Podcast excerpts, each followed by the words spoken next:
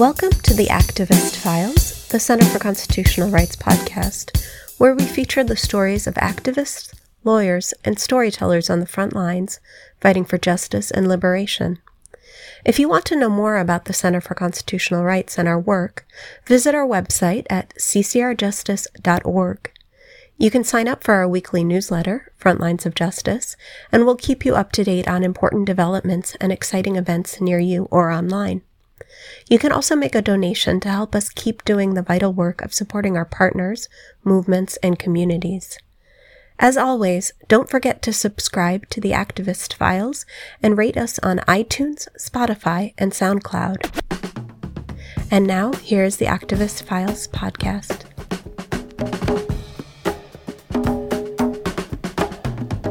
Welcome to the Activist Files, the Center for Constitutional Rights podcast.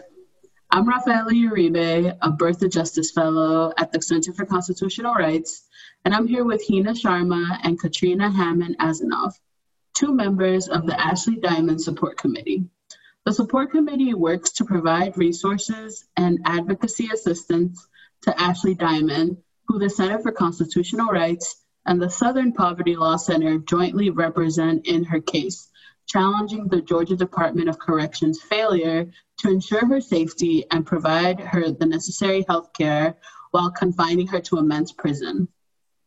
While we are Ashley's legal representatives, we are grateful that Ashley has the support of this committee to help her with meeting her material needs while in prison, to advocate on her behalf with officials, and to ensure that Ashley is constantly reminded of all the love and support she has on the outside. So, Heena and Katrina, could you introduce yourselves to everyone and let us know a little bit about you? Sure, I can go. Um, thank you so much for having us. I'm Heena. I use she and they pronouns. Um, I'm also an organizer with Survived and Punished New York. Um, and I'm just really excited to chat with y'all. Hi, everyone. My name is Katrina Hamann-Azanov. I use she, they pronouns.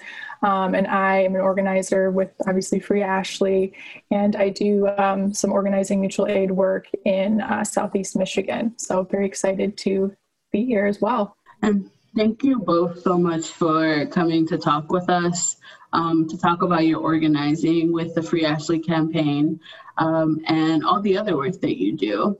So, can you tell us a little bit about the committee, the the Free Ashley Support Committee, and how it kind of came to be, and how you all got involved? Um, yeah, so the committee was um, brought together by another co-organizer and our co-group founder, Kay Agbabi, uh, back in November. They um, approached all of us and asked if we wanted to be involved in creating a survivor defense campaign for Ashley. Kay knew Ashley from several years ago through organizing in Georgia and saw that um, she was reincarcerated uh, in an article that was shared on Facebook.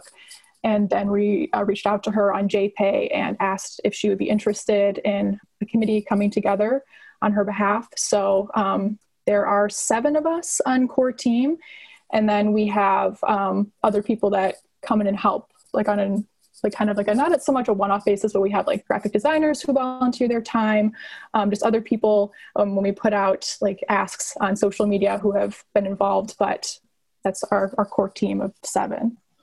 Yeah, totally. Thanks, Katrina. Um, yeah, and I think that started about last November. Um, so it really hasn't been that much time, but it also feels like a lot of time sometimes because, you know, depending on what's going on, and, you know, I'm sure Rafaela, you know, because you're part of Ashley's defense team, but it's just, yeah, like sometimes there's like speed, it, it goes more rapidly, and sometimes things are slowing down. And this is all, you know, a learning experience and process for us. Like, I think I think for all of us, it's our first time formally being on a support team for someone who's incarcerated. Um, like I, I had done, uh, like I in my organizing with Survived and Punished, like I've done like fundraising and and different things, and been in touch with people and building relationships with incarcerated folks. But you know, to be in a very intentional team where uh, we were using like the resources that Survive and Punish has to like build your own support team, which, you know, which was developed by like Mariame Kaba and like other organizers who've been doing this for years.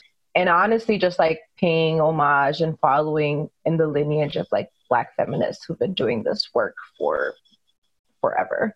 Thanks for sharing that um, because I think working, being a part of Ashley's legal defense team, and then um, having you all like uh, develop your group and develop your own plans of actions and all these other things has really reminded me that supporting someone who's incarcerated is not just legal work. It's not just it's not just what the lawyer does and can do in a courtroom, which is also limited. um, there's so much that folks need who are incarcerated. There's so much that they're lacking that they don't have access to, and that the work that you are, are really doing is filling in so much that um, Ashley didn't previously have access to without you all organizing and kind of like forming this committee. Um, so we're as a team, we're just really grateful that Ashley has the support um, because we unfortunately we are limited in not only what we can do as lawyers but also our ethical rules and all other kinds of rules. So it's been and I know that Ashley also is super appreciative. And yeah, it's been amazing to work with you all. So, can you tell us all a little, a little bit about how you individually came into this organizing work to support folks in prison? Yeah, so I really started dipping my toes in um, last summer. Um, I had done like a couple like organizing um, projects, I guess, before that, but I think I started becoming a little bit more disciplined in my like abolitionist uh, organizing and really infusing that into this type of work and just doing a lot of learning and reading. And then I joined the um, the local mutual aid network in my area, and it really helped me get plugged into my community in um, in Southeast Michigan, really get a sense for what local needs were, um, and connecting with other organizers in our area, like uh, Huayan, who is another member of our team. Um, she's very involved with organizing efforts to help incarcerated people in Michigan, and um, then you know I've been friends with Kay for several years. I met them in grad school, and um, really you know I've always kind of been plugged in, just as like on a friend level, seeing like what the work work they've been doing, and then when they they asked me to be a part of this uh, campaign, that's really kind of when I was you know able to uh, put all some of these things into action. And then also just you know building more community with this really great group of people um, and getting to know ashley.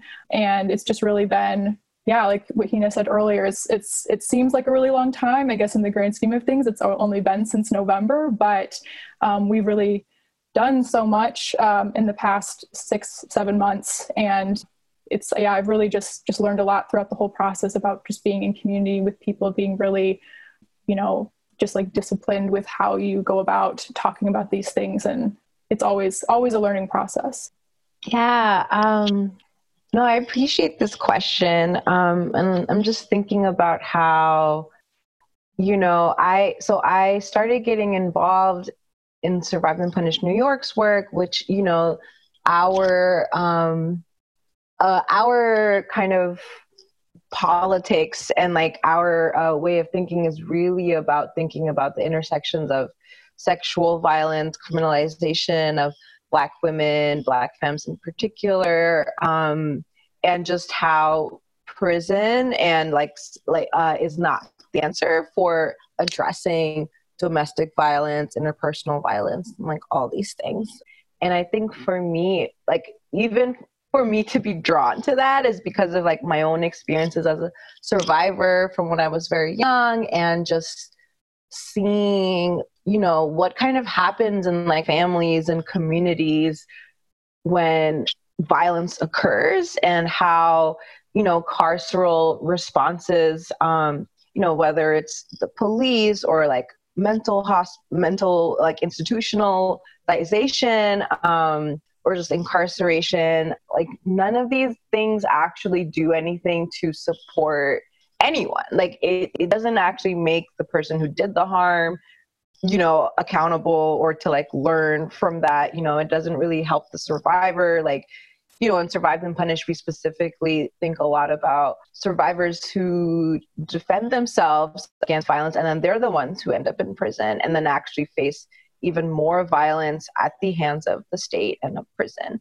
And I think, so I think that's what really first got like drew me to that this work because just thinking about from my own experience my family and my community and in new york just really needing that necessary analysis of of all these kinds of violence and the response to it.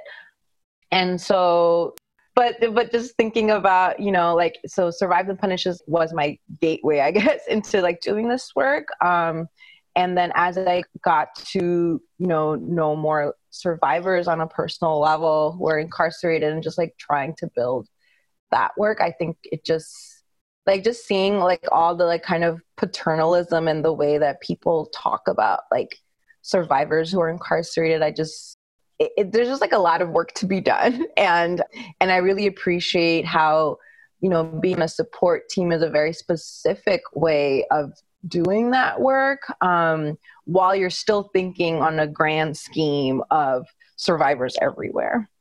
Yeah, definitely. It sounds like it's a lot of work. You're you're right um, that it's. I've been involved in Ashley's cases. I started at um, at the Center for Constitutional Rights as a fellow, and I started in October. And you all formed your committee in November, but it feels like so much has happened. Um, just because of the nature of prison and how how violent of a space it can be, especially when you're a, a trans woman in a men's prison. So what is what does it look like for you to for you to do defense or support committee work? So I I, I, this I thought of a, a, quote from Mariame Kaba actually, and you brought that up. But um, she talks about how doing defense campaigns can be a short-term strategy to act in solidarity with criminalized survivors. Um, how this is like just you know obviously one piece in, in part of like a huge puzzle of prisons and the, the prison industrial complex. And so our campaign and campaigns like Free Ashley are really um, a critical part of larger abolitionist aspirations, you know, and that like we help kind of garner public support for incarcerated people, really working to show that people in prison aren't disposable or um, invisible.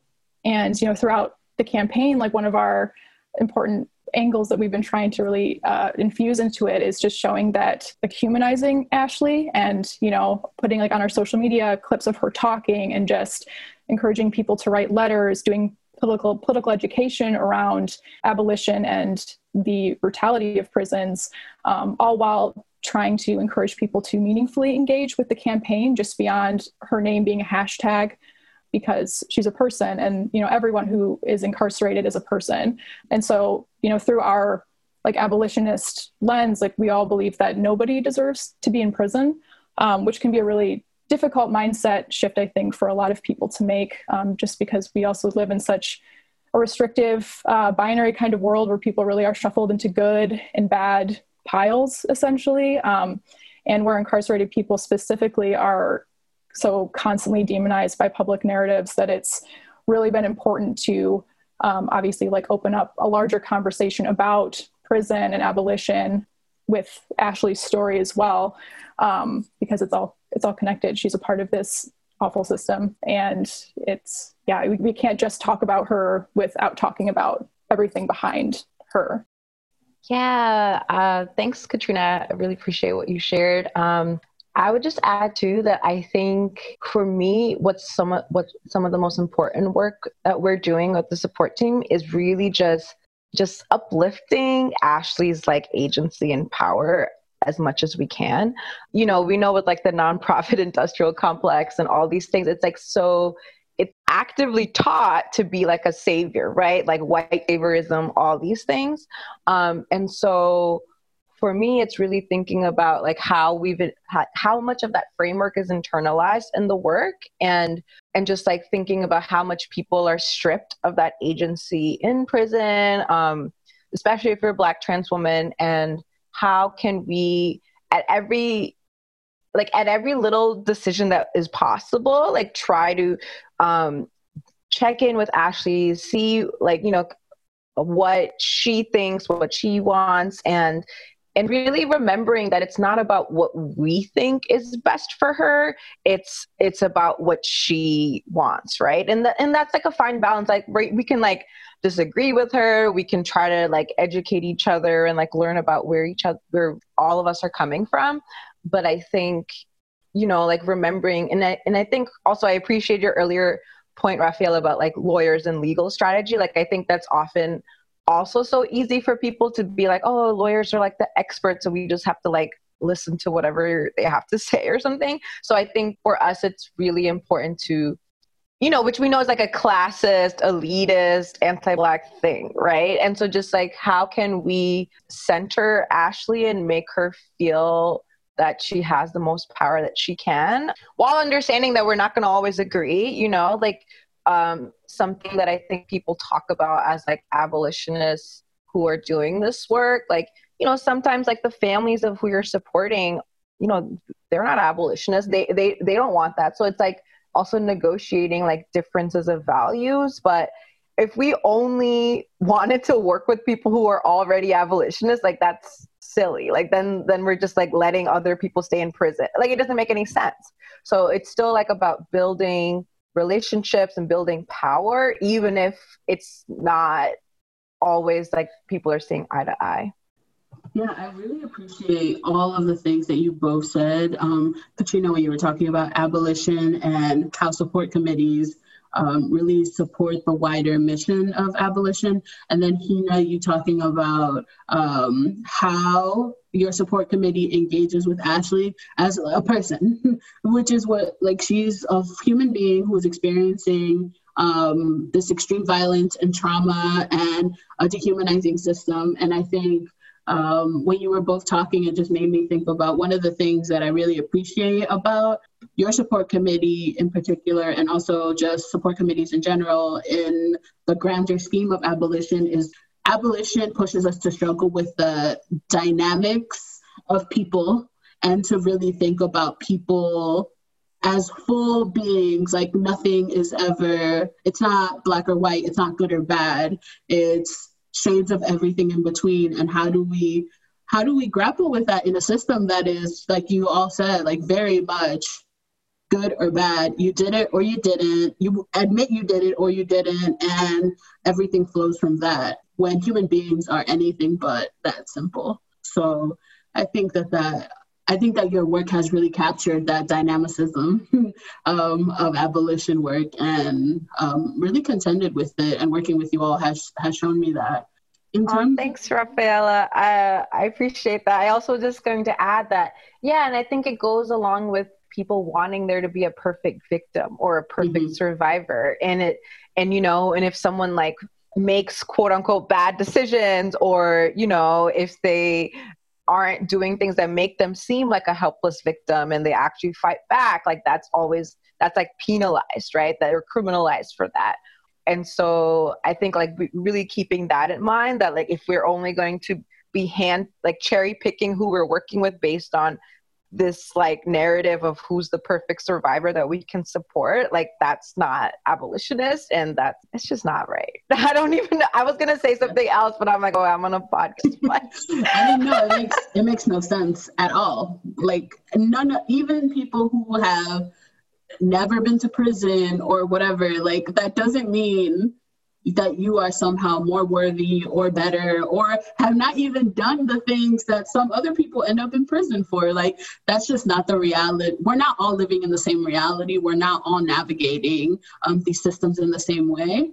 Um, and so it's it's bullshit. It's bullshit to expect that people are going to be experiencing the violence of the world that we live in like in all of its all of its dimensions all the isms and then you're supposed to just sit there and take it and then hope that someone cherry picks you as the perfect victim to then advocate for you after you experience an immense level of harm. Like it just, it, it doesn't make any sense.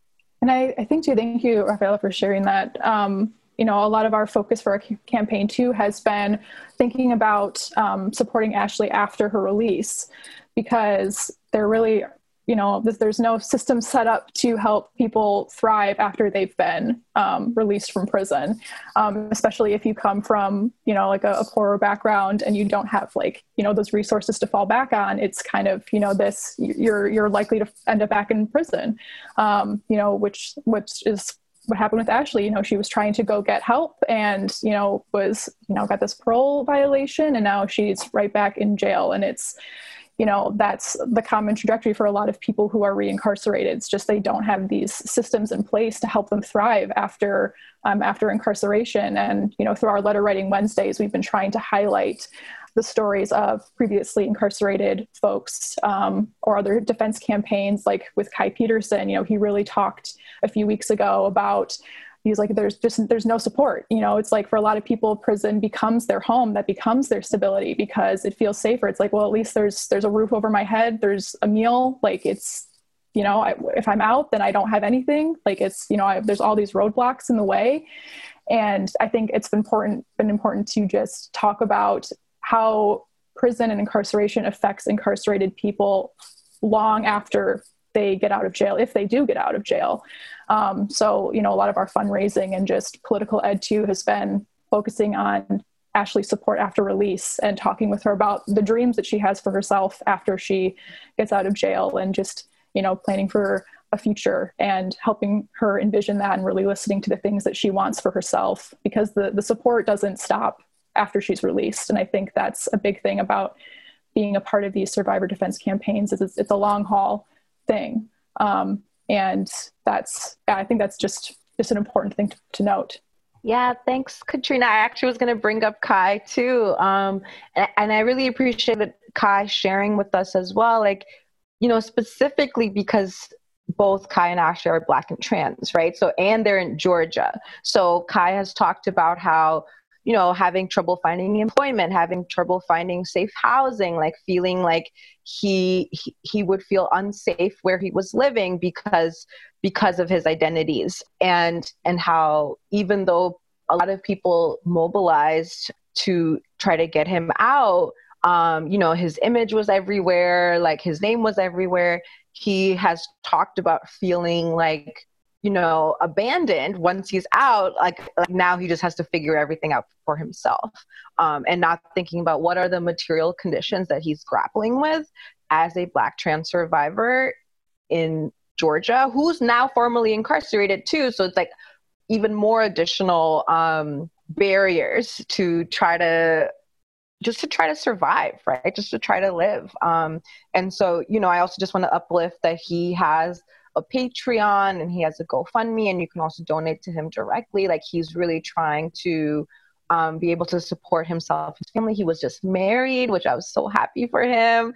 You know, so he's really trying to keep living, and like you know, he also has been so sweet about like actually like they actually knew each other, and so he's trying to um, support her as well.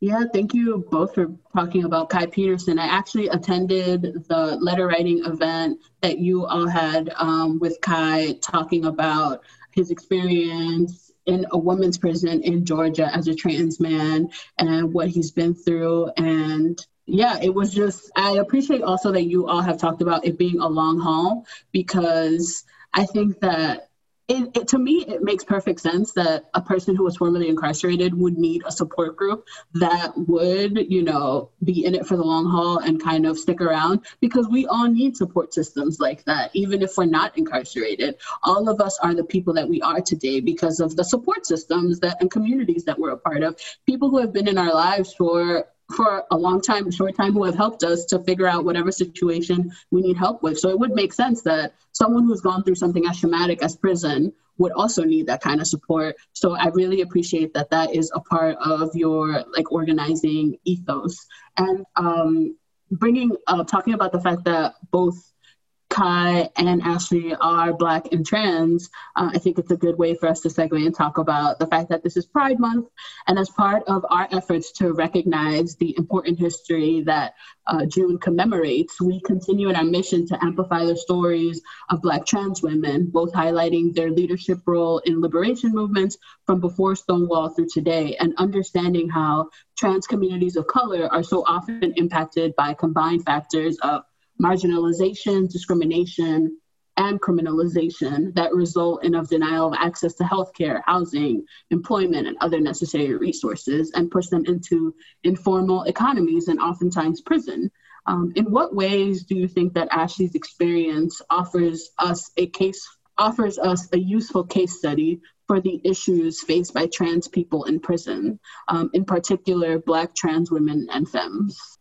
Yeah, so kind of what you already said, Rafaela. I mean, Black women are overwhelmingly targets for state violence, especially Black trans women, um, and you know, obviously they're killed at disproportionate rates, rates, um, because of the intersections of racism, transphobia, sexism, um, homophobia, and I think you know, like you said, Ashley's identity as a transgender woman has only made her a greater target for violence. And she's talked very candidly with us and um, in interviews about you know the, the transphobic violence that she's faced in prison and her her safety health and mental state have all been disregarded and obviously like prisons themselves um, are not conducive for any sort of healing for anyone, but especially for Black trans women. And you know, we've seen that her pleas for safety were ignored, and you know, she was placed in solitary the first time for pretending to be a woman. And transphobia and just anti-blackness are so engendered in U.S. policies and the media in the makeup of prison populations that it's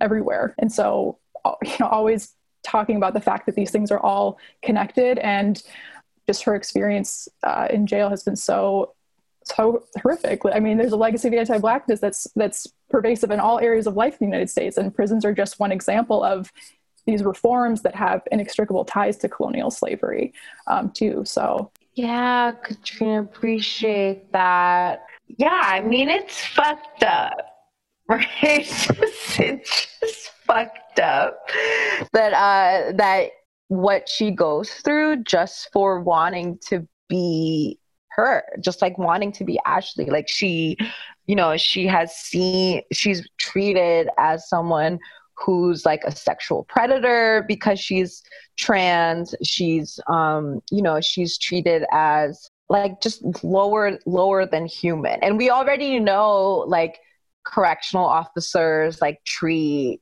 incarcerated people as less than human but it's like even it's like more exacerbated because she's a, a black trans woman and like you know it goes back into like the legacy i mean the fucked up legacy right of like slavery where black women were not even considered to be humans who are a like who like you can't rape a, a, person who's not like a person right? So like black women's like sexual violence that they face as slaves and like post slavery like it was not considered real. And i think about that with ashley a lot because she's literally facing that kind of violence in prison and it's just not treated as a real thing because she's not even seen as a human who can be raped and it's it's just really it really fucks with me. Like it really, it's very upsetting. Um, and I can't even imagine how she gets through each day. And, and, and like, I, it makes me mad too, that to think about how, like, why does she have to be so resilient and strong? Right. Like, like this shouldn't, like no one should have to go through this and to have to fight for their lives like this, you know, like it, it, it really messes with me that, you know, she feels like she has to beg to be seen as a human and like you know and, and like and that's why she needs so much support with that and yeah it's it's really i really struggle with it um and and like it's really hard to know that how common this is right? And like just like knowing how many black trans women are are murdered you know we we there was just a really big march in brooklyn for black trans youth. And you know we're seeing across the country all these bills to like you know ag- against trans youth and like all these like we're just like seeing it across the country.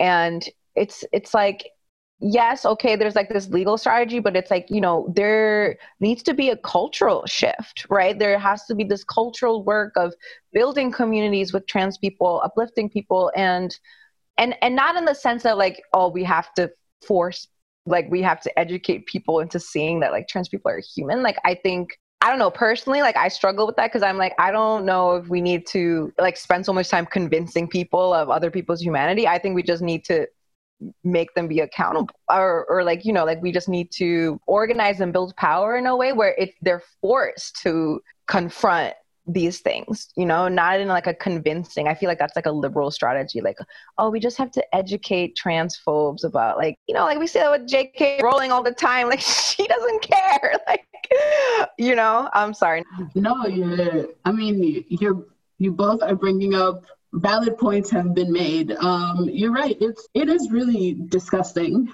how, to see how and horrifying to hear and see how Ashley has been treated. I went to the hearing that we had a few weeks ago for preliminary injunction in her case, trying to get them to place her in a women's prison, uh, at the very least, if they're not going to release her.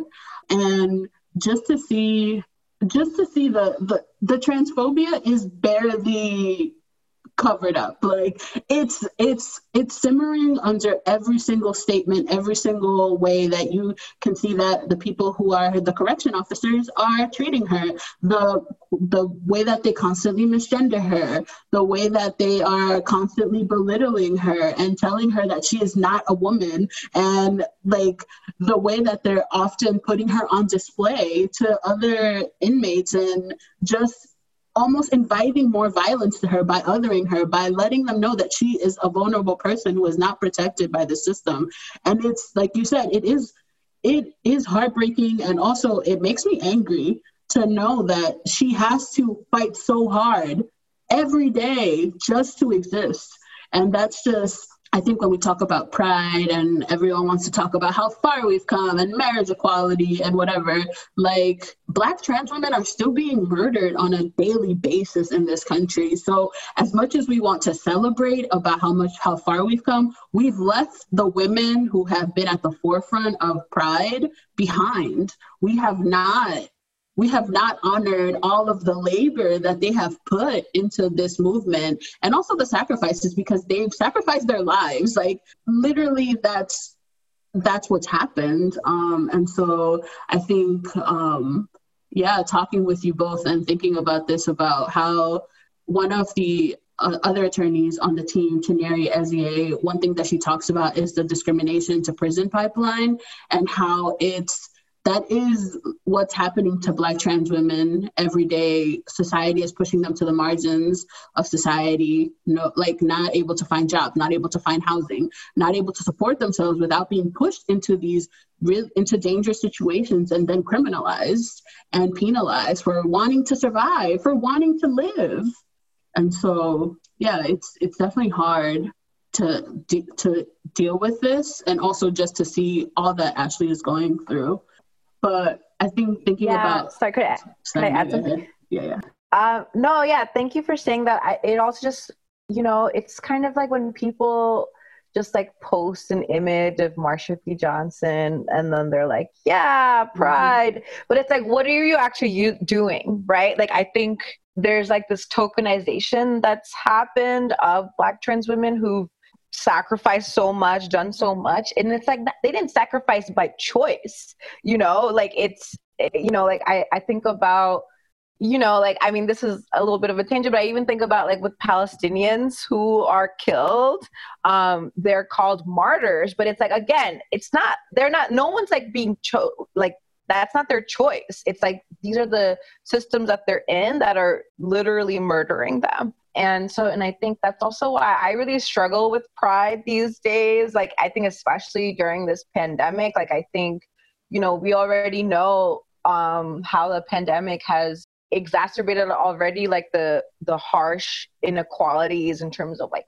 healthcare employment um housing you know who's even getting vaccinated who feels safe. And so i think I don't really feel celebratory, you know? Like I'm just thinking about all the people who've been lost, all the people who are in prison still with like rampant COVID rates and they're not getting freed, right? That's another thing that Ashley has been so scared of, of getting COVID in prison. And so I'm just like, how can we say, you know, uh, like, how can we go to a a fucking parade with like is like featured by Chase and like blah blah blah. Like here's even like ICE tweeted about Pride, and I'm like, y'all. Here's the NYPD marching down the street with us. Literally, ICE detains trans folks all the time, and it's it's just so fucked up to me. And I'm like, so I don't know how we can.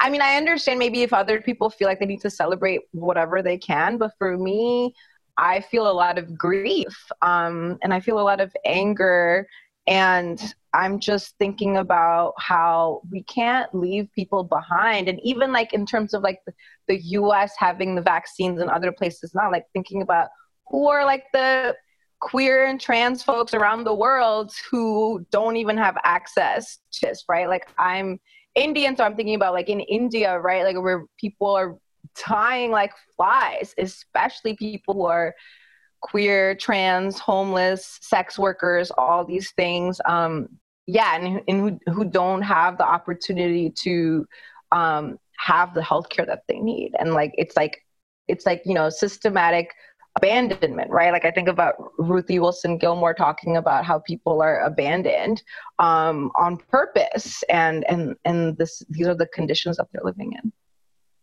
Yeah, and also um, something you said, Heena, I think Rafaela brought this up as well, but just, you know, kind of valorizing this like almost like mythical strength of people who shouldn't have to be that strong in the face of such violence and racism.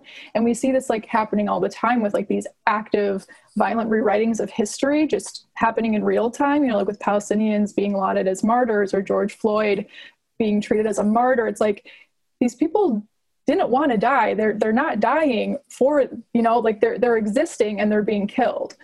And i think too like i you know i talk with ashley on the phone a few times a month and you know every time she's like i, I should not have to be this strong. Like people are always telling me that I'm so strong. Like, this is like, you know, I just have to keep going. And she's like, I don't, I should not have to be this strong. Like, this is my life. Like, I'm every day I am fighting. And it's, you know, it's just hearing that is so infuriating and um, just, just disgusting too that you know there are people just telling her like you just get, keep going like you know no like this is like she, this this like strength narrative where it's like why are we why are we looking at that and saying like oh wow that's like something to be you know like admired in people where they're actively being broken down by the system and you know by like racism and transphobia. And it's just like no we need to get her the fuck out of prison. Like we need to stop prisons. Like you know and, and we talk about you know the, the prison industrial complex and how just there's like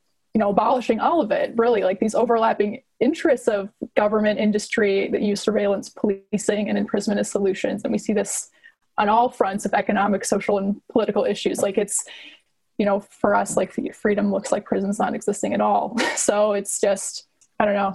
It's yeah it's just it just makes me like really frustrated and, and sad um, every time i have to have to hear her her talk about that. How it's like she just wants to she just wants to sit in a room with friends and feel supported and loved and be able to live her life um, and not have her identities question every single waking hour of her existence which that's that's not a big ask. That makes me want to ask the next question which is what are your hopes for ashley and other incarcerated trans people? And what does um, what does liberation look like? That's a hard question.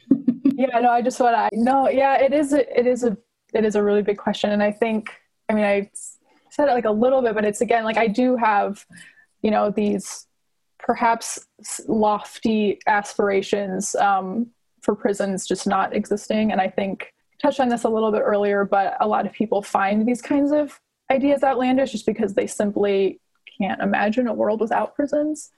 But you know, prison is a human creation. Um, they have not always existed. So I, I, really do believe in a future where they will cease to exist. And, you know, just being a part of this campaign and seeing that like collective organizing and care really can make a difference. And, you know, foundational work always happens like from the bottom up. You know, we can't really turn towards our governments to do anything because they're upholding white supremacy, they're upholding transphobia, they're upholding capitalism. And I think you know really there is there is strength like in community and in um, you know, again, this is kind of maybe a little like, oh yeah, but like I, I don't think that. And I think like people, when people hear people talk like this, it's kind of like, well, how like, you know, they, they want like a long list of like, well, it's the, like, how can you imagine this? How can you imagine that? Blah, blah, blah. And it's just like, I say like, they didn't always exist. Like prisons themselves are a reform and you can't, you just can't reform these spaces of violence. And, um, you know, ultimately our, our goal in this campaign is, is freeing Ashley from prison and being able to support her.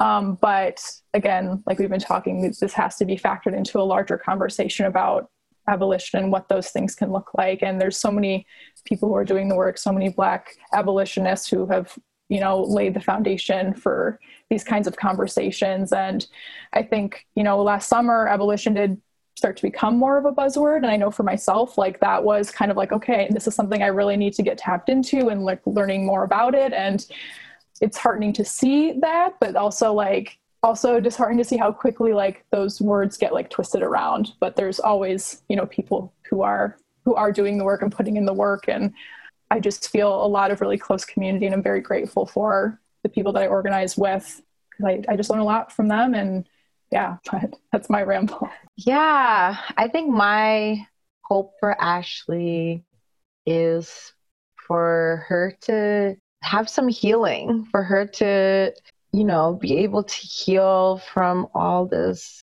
fucked up shit. And also for my hope in general for like black trans people is to like not have to be in a world where you need to heal. Right. Like I like, you know, what would it look like if we I think about this a lot in terms of survivors, like, you know, the time that is lost in just like trying to recover parts of yourself that were taken away from you and to find that healing and community and joy and to be able to love to be loved. Um, i really want that and i feel like that's what maybe that maybe that's what liberation looks to me. I don't know what liberation looks to me but i guess that sounds like a nice thing. Yeah.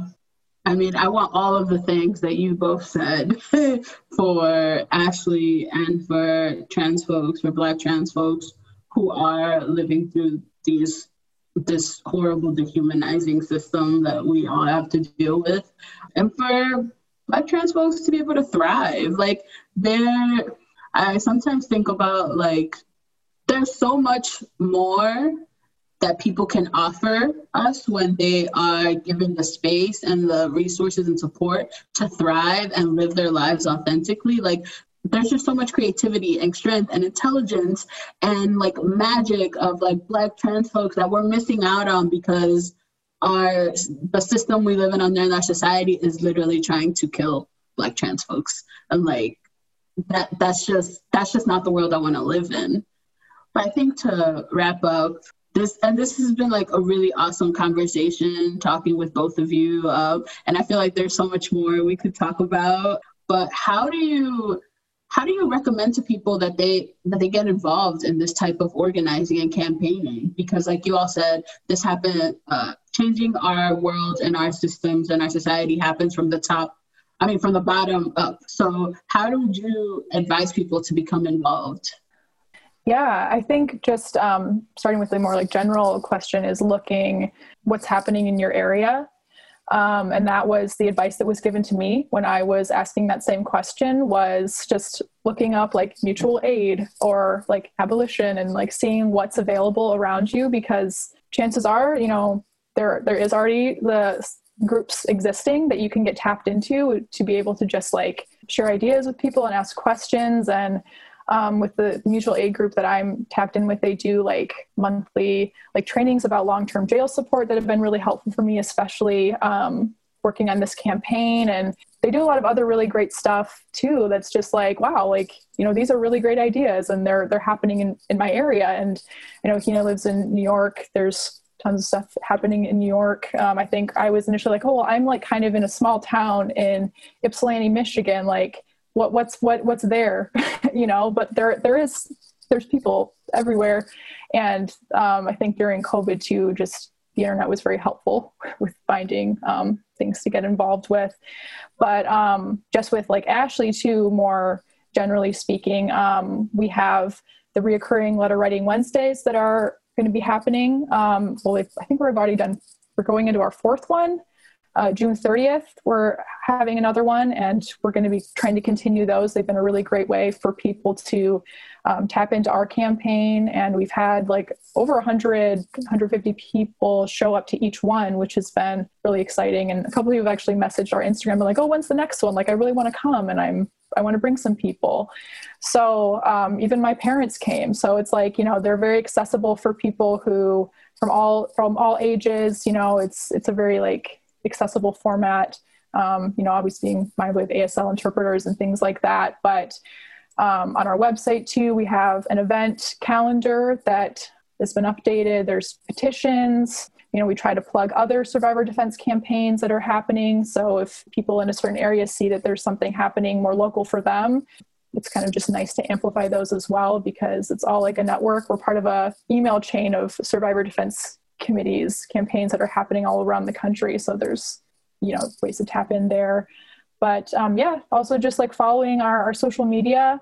I think the letter writing really has been huge for Ashley too. Um, whenever I talk with her, she always says how much she she loves hearing her name called and just being able to read all those letters and um, I mean she's so funny too like she's hilarious like every time I talk with her on the phone she's just she's like, oh, she's like, everyone's like wants to hear me perform, wants to hear me sing, and she'll like do like a little like song. She'll do like a little like riff on the phone. She's like, so it's just like it's it's it's really nice to hear her like Guess yeah, hear her laugh, hear her smile. Um, but those type of things too, I think, really help with reducing the feelings of isolation. Um, and it's a it's a really easy thing to do, and we have a form on our website where people can fill them out and we can we can send them for them. If you can't if you don't have access to or are not able to send a letter yourself we can do that. So that's kind of a plug for that feature. Yeah you covered a lot. Thanks katrina. Um, i would just add that you know you can also go on Survived and Punished like the national website um, there's a guide on how to form your own survivor defense campaign um, you know kind of like do's and don'ts and even just like political ed about what, the history of these campaigns and why they're important and think different things to keep um, in mind when you're doing them, um, which we've used and we really appreciate. And also, you know, like I think just like you know finding out i think maybe katrina you mentioned this a little bit like but like you know what are the jails and prisons in your neighborhood? Like what are people doing? Like are people is there a jail support group? Is there are there people um you know locally doing this work? Like i I, I think about like you know the importance of like connecting to different communities that you're already a part of. Not that like things are going to necessarily be solved by like book clubs and reading clubs but like i think uh, that's like a start right? To even think about like you know like i work a lot with young people. So like you know having like i would i used to bring some of my high school students to like S&P letter writing events just so that they start to learn about this stuff and, and get exposure. And so i think and just like recognizing that you don't need to be an expert to be able to s- try these things or start. Like i know for me sometimes i'm a perfectionist i'm anxious um, and and i'm like oh i need to like know something perfectly before i can jump in. But then there's so much work that needs to be done. I mean this world is a dumpster fire. So like if you just like you know even if you can if you even make mistakes like there are ways to be like accountable and try things. So i think trying to like not getting into your own head too much and just trying different things I also wanted to add to, you know, when you were talking, it reminds me my my wife is a an eighth grade teacher, and for her um, students, ended up having a larger conversation about the campaign and um, you know, kids are really fucking smart and they have so much more empathy than like a lot of people. And I think it was just like kind of cool to hear like vicariously through her how kids were just like, how could this, like, how could prisons exist? Like, this is so horrible. Like, how is our world like, you know, it's like kids already have these big ideas. I don't want to go on a tangent about kids. Like, I love working with kids, but it's like they're, they're just amazing. And I think that was just like really cool to see how, how, how she kind of involved some like some some organizing on a smaller level within her like in her world and um that was just like really cool to see. So there's there's lots of different ways to to get involved, and I think yeah, it is kind of like what Heena said too. Like it can be kind of scary. Like, well, I don't, what if I don't know like everything? But it's like no one knows everything, and and there's always time to learn. That's my two cents on that. No, thank you. No one, no one knows everything, but together we know a lot. I love that line. yeah, I appreciate um, both of you um, sharing all of that and um, just hearing about your wife Katrina and sharing it with her students. Like, I think it's a testament to how much work the support committee has really put in to amplify what Ashley has been going through in a way that I think has been super impactful. So, yeah, just thank you both for all your work and thank you to the entire support committee. Yeah, it's it really has made a difference in how I think as lawyers we're able to approach our work because the support committee exists. Um, so just thank you so much. Yeah, I also just wanted to like shout out and acknowledge the rest of the team too. So Kay Boopy, Jamie, Hawaya, and LA um, for all their work. Um, another Mariame Kaba quote that always comes to mind for me is like that everything worth that worthwhile is done with other people, um, and they really are a community um, in this work. So lots of love to them too, because we're all we're all we're all working, we're all doing this. So just wanted to give them a little shout out.